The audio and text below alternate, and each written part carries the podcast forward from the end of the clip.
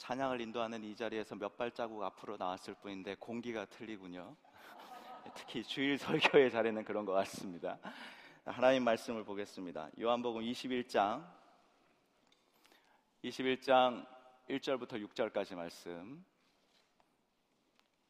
요한복음 21장 1절부터 6절까지 말씀을 저와 여러분 교독하도록 하겠습니다.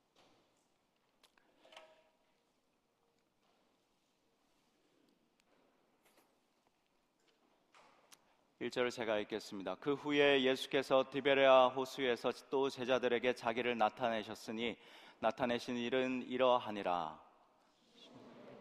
디두모라 하는 도마와 갈릴리 가나 사람 나다나엘과 세베대의 아들들과 또 다른 제자 둘이 함께 있더니 시몬 베드로가 나는 물고기 잡으러 가노라 하니 그들이 우리도 함께 가겠다 하고 나가서 배에 올랐으나 그날 밤에 아무것도 잡지 못하였더니 날이 새어갈 때에 예수께서 바닷가에 서셨으나 제자들이 예수이신 줄 알지 못하는지라. 예수께서 이르시되 얘들아 너희에게 고기가 있느냐 대답하되 없나이다. 이르시되 그물을 배 오른편에 던지라. 그리하면 잡으리라 하시니 이에 던졌더니 물고기가 많아 그물을 들 수 없더라. 아멘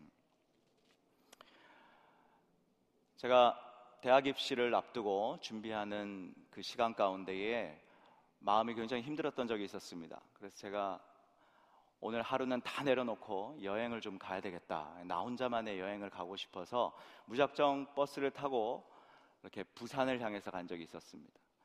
어릴 때 어렴풋이 부모님을 따라서 갔던 그 부산의 바다가 왠지 보고 싶었습니다.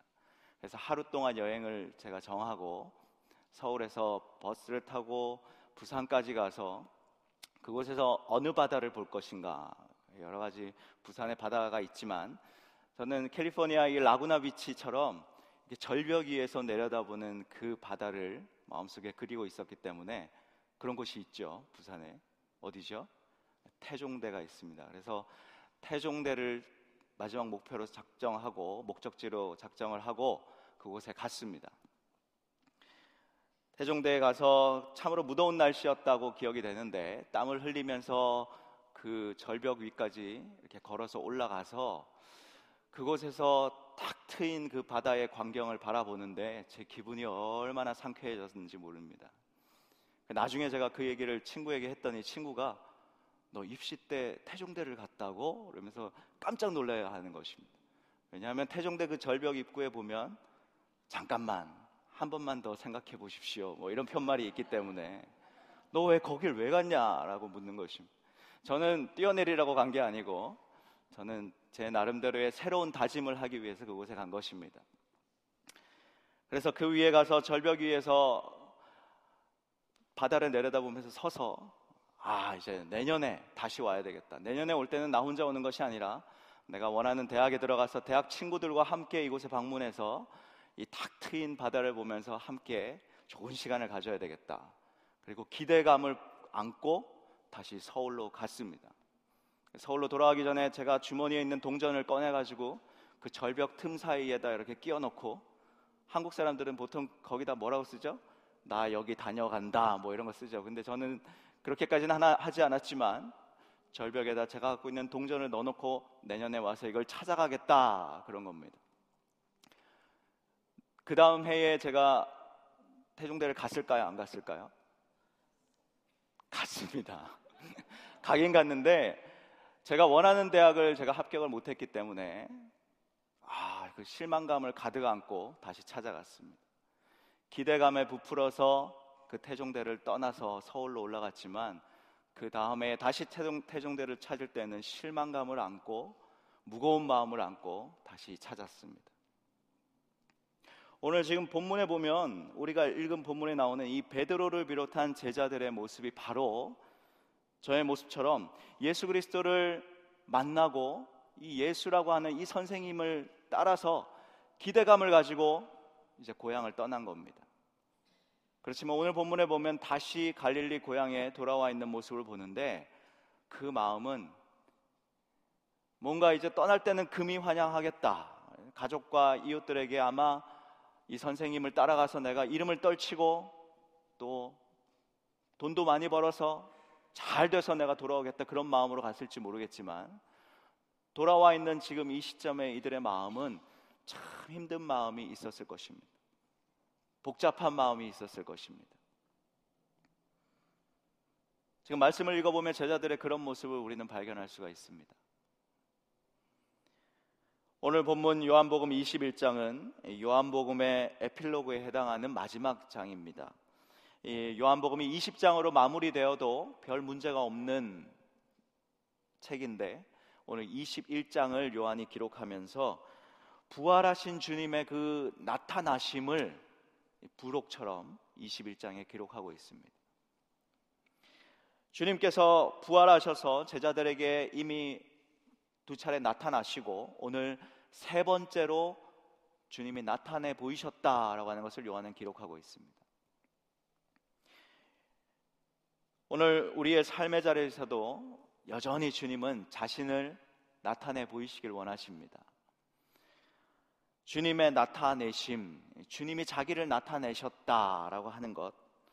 오늘 주님은 이 본문에서 이 성경 말씀을 통해서 자신을 나타내셔서 제자들에게 무엇을 행한 것입니까? 자신을 내어 보이심으로 나타내 보이심으로 말미암아 제자들을 어떻게 이끄신 것입니까? 그러한 부분을 우리가 좀 살펴보기를 원합니다. 오늘 첫 번째로 주님이 그들 주님이 그들에게 나타나신 것은 우리 제자들이 기억하도록 자신을 나타내신 것입니다. 제자들로 하여금 기억하도록 하기 위해서 자신을 나타내 보이신 것입니다. 요한복음 21장 오늘 본문 1절을 한번 보면 그 후에 예수께서 디베랴 호수에게 호수에서 또 제자들에게 자기를 나타내셨으니 나타내신 일은 이러하니라. 어디서요? 디베랴 호수에서입니다. 예수께서 디베랴 호수에서 또 제자들에게 자기를 나타내셨으니라고 했습니다. 바로 이 디베랴 호수가 누가복음 5장에 나오는 베드로를 처음 만나서 부르셨던 그 게네사렛 호수 또 갈릴리 호수 같은 명칭입니다. 바로 이 디베랴 호수는 예수께서 베드로라고 하는 그토록 사랑하는 그 제자를 처음 부르신 장소였습니다. 연약하고 흠이 많고 다혈질이고 급한 성미를 가진 이 베드로 그 베드로를 불러내서 3년의 시간을 동고동락하면서 자신의 모든 것을 다 내어 주시고 그리고 사랑하고 이 베드로를 흠이 많은 베드로를 다 품어 주신 그 주님의 첫사랑이 시작된 장소가 바로 디베랴 호수인 것입니다. 베드로 그 자신에게 있어서도 이 디베랴 호수 게네사렛 호수는 자신이 참으로 죄인이고 흠이 많고 그러한 자신에게 찾아오셔서 지금까지 인생에서 도무지 경험해 보지 못한 하나님의 그 영광, 하나님의 그 사랑, 그 하나님의 그 역사를 주님이 직접 눈앞에서 자신의 눈앞에서 보여주시고 그리고 아무것도 아닌 자신을 네가 사람을 낚는 어부가 되게 하겠다. 그 엄청난 사명 중대한 과업을 주시면서 큰 영광을 보여주신 잊을 수 없는 그 자리가 바로 디베라 호수인 것입니다. 그 축복의 장소이죠. 바로 이런 추억의 장소, 축복의 장소에서 주님이 오늘 다시 베드로를 만나자, 제자들을 만나자라고 하신 것입니다. 마가복음 17장 16장 7절에 보면 마가복음 16장 7절에 가서 그의 제자들과 베드로에게 이르기를 예수께서 너희보다 먼저 갈릴리로 가시나니 전에 너희에게 말씀하신 대로 너희가 거기서 배우리라 하라 하는지라. 제자들이 지금 이 말씀을 믿고 부활하셔서 직접 나타나신 그 주님을 이미 만나 뵈었지만 주님이 먼저 갈릴리로 가서 그곳에서 너희를 만나겠다라고 하는 그 말씀을 듣고 제자들 다수의 그 고향인 지금 갈릴리로 와 있는 상황입니다. 갈릴리에서 주님이 먼저 가셔서 그들을 기다리겠다라고 하는 말씀이 있으셨기 때문에 제자들 가운데서는 또 이곳에 주님이 분명 오실 것이다 라고 하는 기대감이 있었을지 모르겠습니다. 갈릴리에서 주님과 나눴던 그 추억의 시간들을 제자들은 생각했을 것입니다. 하, 이곳에서 예전에 주님과 함께 보냈던 울고 웃었던 그 시간들. 또한 때로는 주님을 자신들이 외면해서 가지고 있는 그 마음의 죄책감들. 그렇지만 지금 또 주님이 다시 오셔서 우리를 만나 주실 것이라고 하는 그 기대감. 모든 이 감정들이 뒤섞이고 뒤섞여서 복잡한 가운데 지금 그들은 갈릴리로 돌아와 있습니다. 이곳을 떠나서 이 갈릴리 고향을 떠나서 예루살렘까지 가서 3년여 기간 동안 참으로 많은 일들을 겪고 지금 다시 제자리로 돌아와 있긴 한데 이곳에서 지금 우리가 무엇을 해야 될까? 갈림길에 서서 이제 부활하신 주님을 보긴 봤는데 그럼 우리는 어떻게 해야 되나? 복잡한 그 마음 그 상태를 안고 지금 제자들은 기다리고 있었을 것입니다. 그런 복잡한 마음을 떨쳐버리려는 듯이 베드로가 늘 제자들 가운데 앞장서죠. 오늘도 본문에 보면 나는 물고기 잡으러 가노라라고 합니다. 물고기를 잡으러 내가 먼저 나서겠다라고 하니까 다들 따라 나서는 것이죠. 예수님께서 나를 사람을 낚는 어부가 되게 하겠다라고 부르셨는데 그래서 주님만 믿고 다 내려놓고 나섰는데 지금의 상황은 다시 물고기를 잡는 어부의 모습으로 혹시 내가 계속 앞으로 이렇게 살아가야 될 것은 아닌가? 부활하신 주님을 만나긴 했지만 그 마음은 참으로 아직 혼란스럽고 뭔가 다 떨쳐버리고 싶은 물고기 잡는 일에 집중하고 싶은 그러한 복잡한 마음들이 엉켜 있는 상태가 바로 베드로의 마음이었을 것이라고 추측합니다. 우리가 미국으로 와야겠다고 많이 기도하고 많이 고민하고 하나님의 뜻을 믿고 믿음으로 도전하고 이민 생활을 시작했을 것입니다. 그런데 나의 생각과 다르게 이민 생활을 하다 보면 정말 내 뜻대로 되어지지 않는 이 현실 앞에서 결국 다시 처음 출발했던 그 한국으로 돌아가서 이전의 생활을 다시 시작해야 된다라고 할 때 우리 마음에 다가오는 그 실패감 지금까지 나의 그 노력과 그 시간들은 무엇이었지 하는 회의감 그런 것들이 우리 마음에 자리할 것입니다. 지금 제자들의 마음 가운데 그런 복잡한 생각들이 자리하고 있는데 주님은 이런 제자들에게 디베레아 호스라고 하는 이 무대에서 지금 갈릴리에서 함께 했던 그 시간들을 기억하게끔 하고 싶었던 것입니다. 누가복음 5장 1절부터 11절까지 말씀 다 보진 않겠지만 누가 누가복음 5장 말씀에 바로 동일한 사건이 기록되어 있습니다. 무리가 몰려와서 하나님의 말씀을 들을새 예수는 게네사렛 호숫가에 서서 호숫가에 배 두 척이 있는 것을 보시니 어부들은 배에서 나와서 그물을 씻는지라. 바로 이 사건이 주님을 만나서 자신의 생업들을 버리고 나를 따르라 너희가 사람을 낚는 어부가 되게 하겠다. 라고 하는 그 음성에 순종하면서 나아갔던 바로 그 시간이었습니다. 주님은 그들을 처음 부르신 그 디베레아 호수 그 디베레아 호수에 지금 오늘도 여전히 그 자리에 서 계시면서 그들에게 나타내 보이신 것입니다. 동일하게 재현하시면서 누가복음 5장의 그 사건을 오늘 부활하신 다음에 동일하게 재현하시면서 제자들에게 그 곁에 가까운 거리에 내가 여전히 여기에 서 있다라고 하는 것을 나타내 보여주시는 것입니다. 둘째 아들 탕자가 아버지의 재산을 탕진하고 나가서 방탕하게 생활하다가 갈 때까지 다 간 다음에 막다른 골목에서 이제 아버지를 기억합니다. 그 아버지를 기억하고 돌아왔을 때 아버지는 여전히 그 자리에 서서 기다리고 계셨습니다. 아버지의 여전히 그 자리에 서 계신다고 하는 그 뜻은 아들이 기억하고 다시 깨달아서 돌아오기만을 기다리는 그 간절한 바램이었습니다. 주님도 지금 제자들 앞에 가까운 거리 그 호숫가에 서서 여전히 기다리고 계셨습니다. 하나님은 오늘도 우리가 하나님과의 그 추억의 장소를 기억해내길 원하십니다. 하나님을 만나면서 하나님과 함께 울고 웃었던 그 기쁨과 감격의 그 시간, 하나님과 함께 했던 그 시간들, 하나님을 만나서 좋았던 그 순간들, 그 장소들, 하나님께서 내게 하셨던 그 아름다운 순간순간들을 하나님은 기억하는 우리의 모습을 보고 싶어 하십니다. 하나님으로 인해 너무 좋았던 그 시간들을 다시 되짚고 기억하고 찾아가서 여전히 그 자리에 지금도 서 계시는 하나님을 만나는 우리가 되길 원하십니다.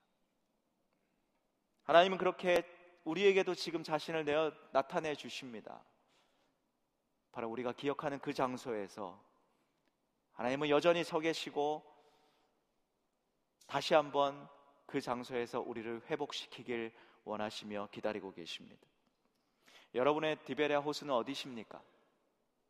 하나님을 처음 만나서 너무 좋았고 하나님을 처음 만나서 그 부르신 그 은혜와 음성이 너무 좋았고 하나님과 함께 울고 웃었던 그 시간과 그 장소가 어디입니까? 오늘 말씀을 들으시면서 한번 하나님과의 그 추억의 장소를 찾아가는 여러분들이 되시길 축복합니다. 삶의 많은 문제와 환경들에 치여서 내가 이 문제들의 이 환경에 치여서 밀리고 밀려서 이제 하나님을 멀리 멀리 멀리 떠나온 것처럼 먼 곳까지 와버린 것 같은 나의 모습이라고 할지라도 오늘 이 시간 주님은 다시 그곳을 내가 되짚고 다시 그곳으로 가면 여전히 내가 그 자리에 서 있겠다. 다시 너를 만나 주겠다. 그렇게 나타내 보이시길 원하시는 하나님인 줄 믿습니다. 여전히 그 자리에 계셔서 나타내 보이시는 그 주님을 기억하고 찾아가는 여러분들 되시기를 주의 이름으로 축복합니다. 두 번째로 주님은 제자들에게 오늘 말씀을 통해서 말씀에 순종하는 믿음을 회복시키기 위해서 나타내 보이셨습니다. 요한복음 21장 3절에 보면 시몬 베드로가 나는 물고기 잡으러 가노라 하니 그들이 우리도 함께 가겠다 하고 나가서 배에 올랐으나 그날 밤에 아무것도 잡지 못하였다. 그 말 그날 밤에 아무것도 잡지 못하였더니 바로 이것이 기적 중의 기적입니다. 여러분 생각해 보십시오. 물고기 150 153마리 잡은 것도 기적입니다만 이 베테랑 어부들이 한 마리도 그날 밤에 잡지 못했다 하는 것은 더더욱 기적 중의 기적입니다. 그 당시 그 지방에는 낮에는 수온이 높아서 고기들이 다 아래쪽으로 내려갑니다. 이제 밤이 되면 고기들이 위로 올라오는 것이죠. 이 어부들이 이것을 잘 알았을 것입니다. 무엇보다 이 원리를 잘 알고 있는 이 베테랑 어부들이 그래서 밤이 맞도록 수고하면서 그물을 던졌는데 한 마리도 잡지 못했다. nothing. 아무것도 잡지 못했다 라고 하는 것은 주님이 막으시지 않고는 이루어질 수 없는 기적 중의 기적이었습니다. 우리가 하는 일이 도무지 되어지지 않고 내가 이렇게 이렇게 수고하고 내가 이렇게 성실히 열심히 하는데 도무지 내 삶에 되어지는 일이 없다. 어쩌면 주님이 막으시는 기적일 수 있습니다. 그 막으심 뒤에 오늘 말씀을 통해 보십시오. 그 막으셔서 우리를 멸망시키고 우리를 쓰러뜨리기 위함이 아니라 하나님의 막으심 뒤에는 하나님의 말씀을 주셔서 하나님의 영광을 보여주시는 역사가 일어납니다.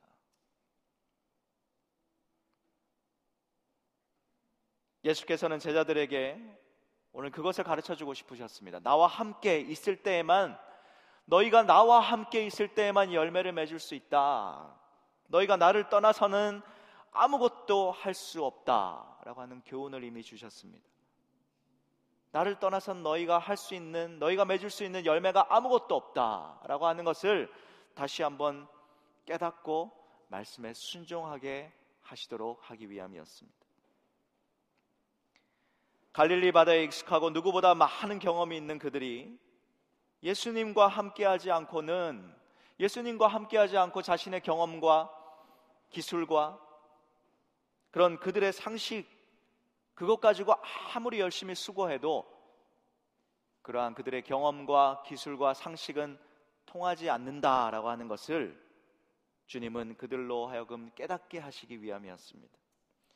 물고기가 아니라 해서 이제 너희들은 물고기만 잡는 인생이 아니야. 이제는 사람을 낚는 어부를 내가 기를 것인데 너희는 사람을 낚는 그 영적인 사명을 감당할 것인데 그 사람을 낚는 그 영적인 일은 너희 혼자의 힘으로 너희의 경험으로 너희의 기술로 아무리 발버둥 쳐도 나를 떠나서는 행할 수 없다.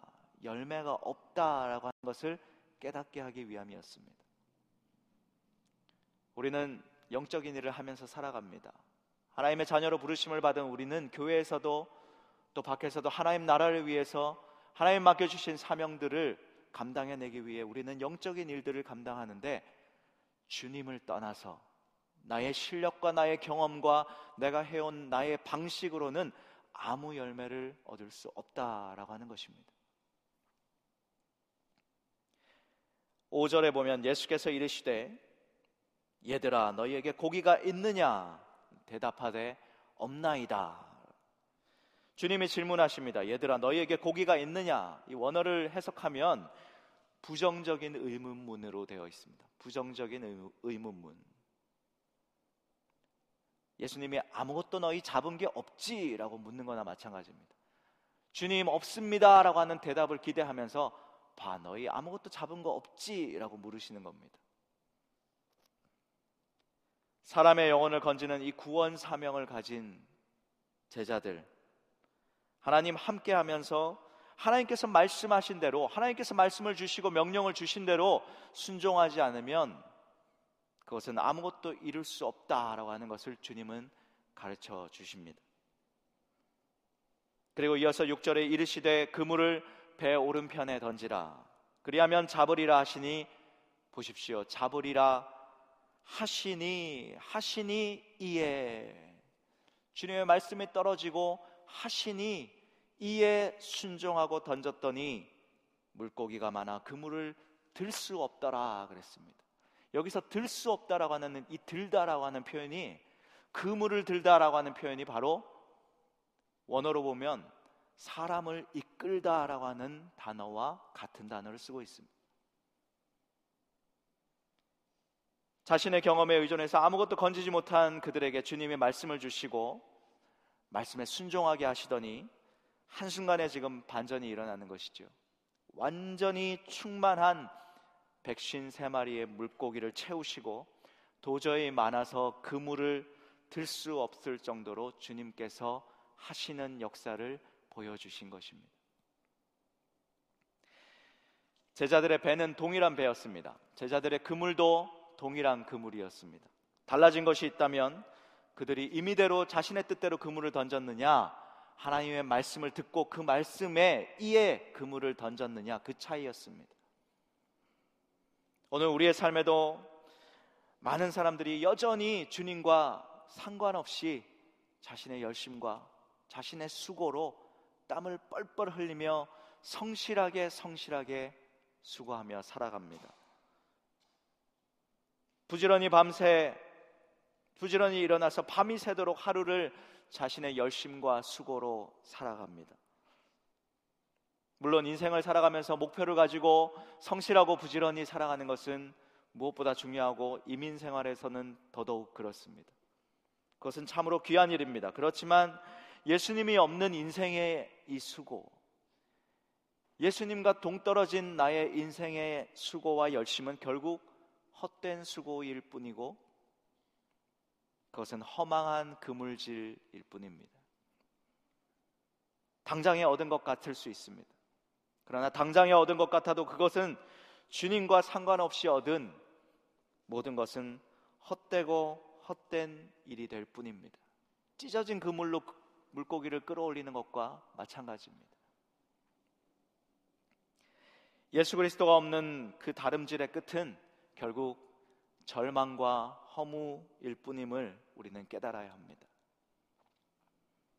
특히 영적 생활을 하는 하나님의 자녀인 우리는 하나님의 뜻과 하나님의 말씀에 대한 그 순종이 없이는 우리 힘으로 아무것도 이룰 수 없다라고 하는 사실을 깨닫고 영적인 일을 함에 있어서도 영적인 삶을 살아감에 있어서도 늘 하나님의 말씀에 순종하며 나아가는 우리가 되어야 하겠습니다.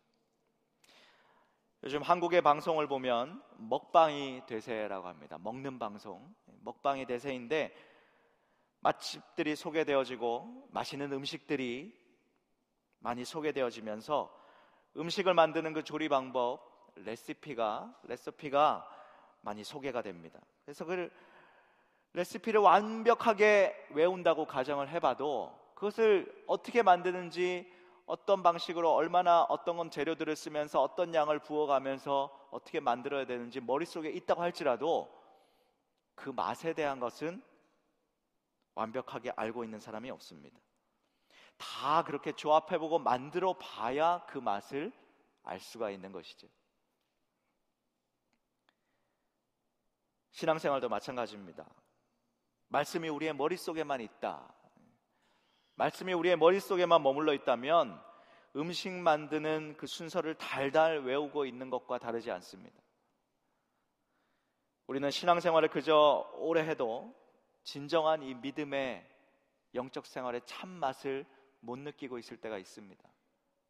근데 이 말씀의 맛을 느끼기 위해서 이 말씀의 능력을 내 삶 가운데 경험하기 위해서는 우리는 머리로만 갖고 있으면 되는 것이 아니라 그 말씀에 대한 순종이 따를 때 말씀이 떨어질 때 이에 내가 순종함으로 움직일 때 말씀의 맛을 우리 삶에서 누릴 수 있는 것입니다. 성도들에게서는 이렇게 말씀에 대한 바른 자세가 필요합니다. 말씀은 듣고 비평하라고 있는 것이 아닙니다. 참으로 많은 말씀들이 요즘 있기 때문에 이 목사님의 말씀이 좋고 이 목사님의 말씀은 이것이 문제고 말씀은 비평하라고 있는 것이 아니고 분석의 대상이 아니고 말씀은 오로지 믿고 순종하라고 우리에게 주시는 말씀입니다. 말씀에 대한 순종이 있을 때 바로 그 말씀의 맛과 말씀에 대한 순종이 있을 때 나의 행함이 있을 때에 바로 그 말씀의 능력을 우리 삶에서 경험할 수 있는 것입니다. 바로 이 자세를 회복하는 여러분들이 되시길 축복합니다.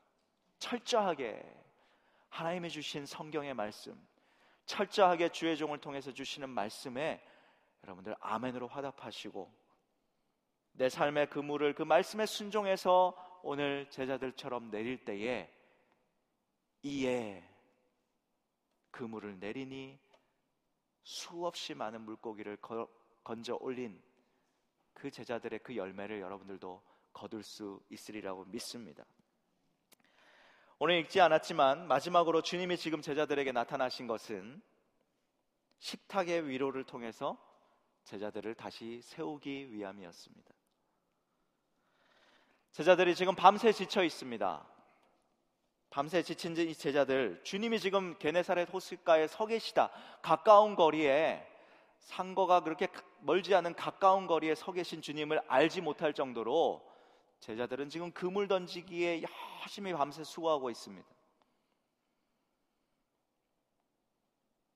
그물 던지기에 집중했던 그들이 얼마나 피곤하고 지쳐 있었겠습니까? 밤이 맞도록 몸과 마음이 지쳐 있는 그들에게 주님이 나타나시면서 준비하셨던 것이 무엇입니까? 주님이 손수 차리신 식탁이었습니다. 주님의 식탁. 주님이 식탁을 차리시고 마지막 제자들과의 만찬, 제자들과의 만찬에서 주님이 그들을 섬겨 주셨지요. 발을 씻어 주면서 섬겨 주셨던 것처럼 오늘 13절에 보면 가셔서 손수 떡과 생선을 가져다 주셨다. 주님이 떡과 생선이 만약에 떨어지면 가서 또 가져오시고 가져오시고 하셨는지 모르겠습니다. 주님이 그렇게 제자들을 섬겨주시면서 주님이 손수 마련하신 그 식탁을 지금 제자들 앞에 내어 보이신 것입니다. 바로 주님이 준비하신 이 식탁이 무엇입니까? 주님의 사명을 위해서 그 사명을 들고 일어서야 할 이 제자들을 향한 주님의 그 사랑으로 그 사랑의 마음, 그 정성, 주님의 그 위로의 마음을 담아서 차린 밥상이었습니다. 구절에 보면 육지에 올라보니 베드로와 제자들이 육지에 올라보니 숯불이 있는데라고 했습니다. 베드로가 여러분 숯불 여기서 숯불이 있다고 요한이 표현한 것은 베드로의 그 죄를 상기, 상기시키기 위함이었습니다. 숯불이 있는 곳에서 베드로가 세 번 주님을 부인했습니다. 생각해 보십시오. 베드로가 호숫가에 나왔는데 그곳에 바로 숯불이 놓여 있었다. 베드로가 그걸 보면서 얼마나 마음이 뜨끔했겠습니까? 얼마나 주님 앞에 미안했겠습니까? 주님을 배신할 때 내가 그 숯불 앞에서 주님을 부인했던 것을 베드로도 알고 있는데 그 숯불 앞에서 주님은 지금 따스한 주님의 식탁을 차리시고 다가와서 그 상처 입은 베드로를 위해서 제자들을 위해서 먹이시고 있다라고 하는 것입니다. 주님은 베드로에게 아마도 말씀을 하지 않았지만 미안해 하지 마라 그러셨을 것 같습니다. 베드로야, 너는 그렇게 약한 존재다. 나에게 미안해 하지 마라. 네가 약한 존재지만 내가 다시 한번 이 식탁에서 너를 먹이고 회복시키고 너를 사명자로 다시 한번 내가 세울 것이다. 그런 뜻으로 식탁을 준비하셨을 것입니다. 제가 한 영상을 봤습니다. 아이를 낳고 이제 육아에 지치는 어머, 엄마들의 이 인터뷰를 한 그런 영상이었는데 엄마들이 다 너무 힘듭니다. 저에게 지금 위로가 필요합니다. 다른 사람들의 어떠한 말도 필요 없이 저는 지금 위로가 필요한데 아이들을 키우, 낳고 키우면서 너무 지칩니다 라고 하는 엄마들의 인터뷰였습니다. 인터뷰를 하는 기자가 물었습니다. 아이들에게 하고 싶은 말이 있습니까? 그러면 모든 엄마들이 다 동일하게 뭐라고 하냐면 우리 아이들에게 너무 미안합니다. 직장 생활한다고 같이 시간을 보내주지 못해서 너무 미안합니다. 내가 좀 더 잘해줘야 되는데, 좀 더 아이가 원하는 것을 해줘야 되는데, 너무 미안합니다. 라고 엄마들이 눈물을 글썽이면서 얘기하는 것입니다. 바로 그때 이 인터뷰한 기자가 TV 화면을 탁 트는데 그 엄마들의 엄마의 인터뷰가 나옵니다.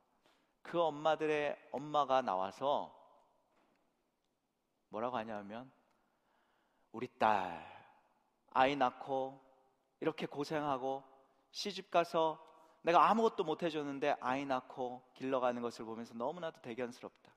근데 이 엄마는 너무 미안하다. 너에게 아무것도 해준 게 없어서 너무 미안하고 네가 그렇게 힘들어도 내색하지 않을 때 엄마가 위로해 주지 못해서 너무 미안하다라고 하는 것입니다. 그 영상의 제목이 뭐냐면 천 번을 미안해하는 나는 엄마입니다라고 하는 것이었습니다.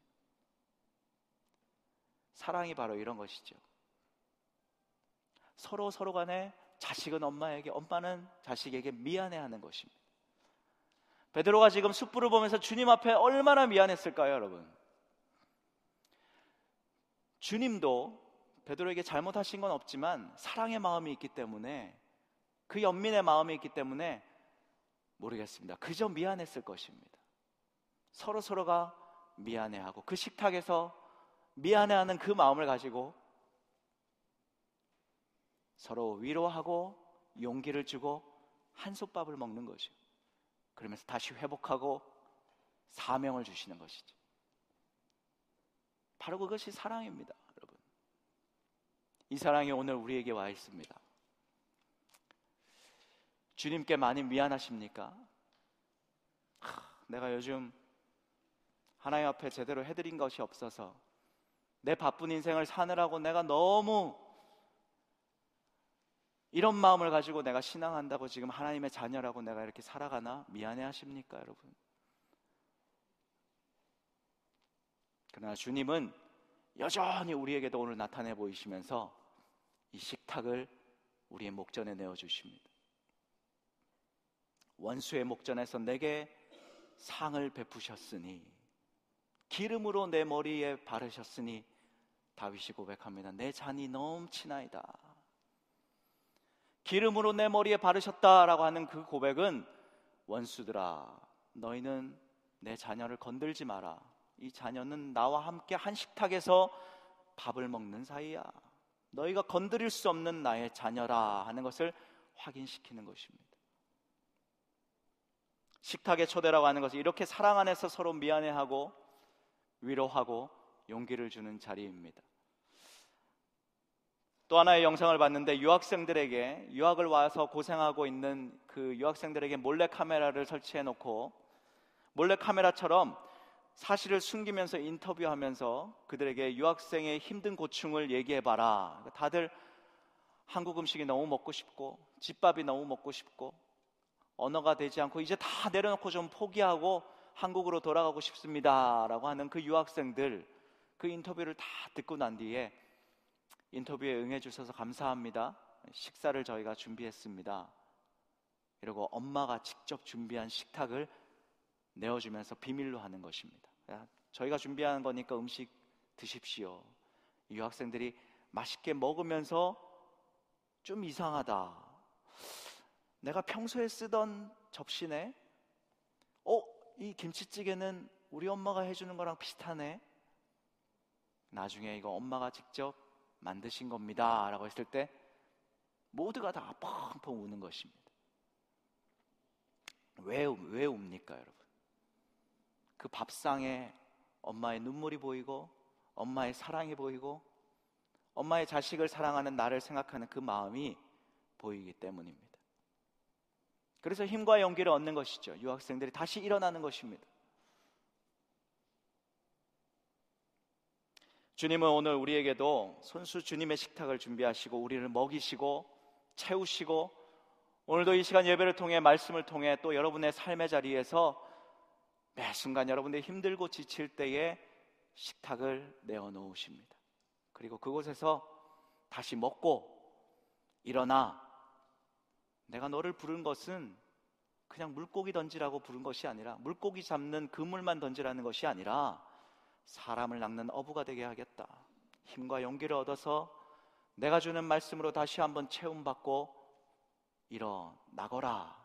주님은 그 마음을 가지고 우리에게 매 순간 나타나실 것이고 지금도 여전히 나타내 보이고 계십니다. 삶의 여러 가지 문제로 지치고 힘들 때에 또 주님께 늘 미안한 마음으로 그렇게 신앙생활하는 우리의 물기력함과 메마른 심령이 있을 때 주님의 그 식탁을 기억하는 여러분 모두가 되시길 축복합니다. 요한복음 21장에서 지금 자신을 나타내셔서 부활에 대한 확실한 증거를 다시 한번 보여줍니다. 나는 정말 진실로 부활했다라고 하는 것을 요한복음 요한 기자는 이 요한 요한 서신을 쓴 요한은 부활하신 주님을 확실하게 나타내기 위해서 21장을 통해 지금 부활하신 주님 나타내 보이시는 주님을 기록하고 있습니다. 그리고 수치스러움에 고개를 들 수 없는 그 베드로의 명예를 회복합니다. 베드로에게 사명을 주시면서 다시금 세우시는 주님을 보여주십니다. 오늘 말씀 듣는 우리에게 동일하게 이렇게 나타내 주시는 그 주님을 믿으시고 그 주님만 바라보며 나아가는 여러분들 되시길 축복합니다. 기억하게 하시고 주님과의 그 시간들을 기억하게 하시고 또 말씀에 순종하게 하시고 또 주님이 위로와 사랑으로 준비해 주신 그 식탁을 통해서 다시 한번 회복하게 해 주셔서 하나님 나라를 위한 복음의 사명자로 우리 한 사람 한 사람을 세워 가실 그 주님, 그 주님을 기대하고 바라보며 일어서는 여러분들 되시기를 주의 이름으로 축원합니다. 하나님 감사합니다.